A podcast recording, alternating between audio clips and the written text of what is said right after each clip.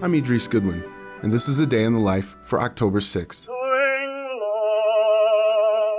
It was on this day in 1871 that the Fisk Jubilee Singers began their first tour of the United States.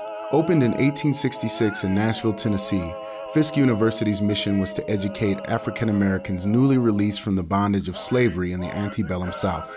After their first five years, Fisk faced some financial challenges. So George L. White, the school's treasurer and music director, assembled an a cappella group of students to use their voices to help raise money.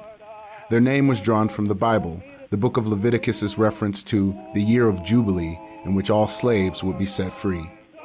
Unlike most of the sophomoric representations of African Americans of the day via the minstrel and blackface traditions, the Fisk Jubilee Singers' repertoire drew from a canon largely unheard by the world.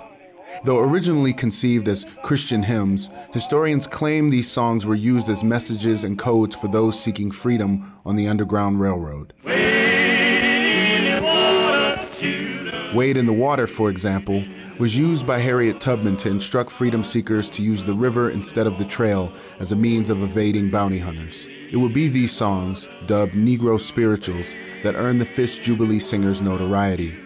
On their tour of Europe in 1873, they wowed Queen Victoria, who said they must be from a most musical city in the United States. They brought this back to Nashville, a place that today touts itself as the Music City.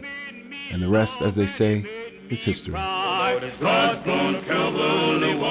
A Day in the Life is a production of Critical Karaoke, made possible by the generous support of the B. Vredenberg Foundation, the Joseph Henry Edmondson Foundation, and Colorado College, fostering innovation in the humanities. Find out more at criticalkaraoke.com.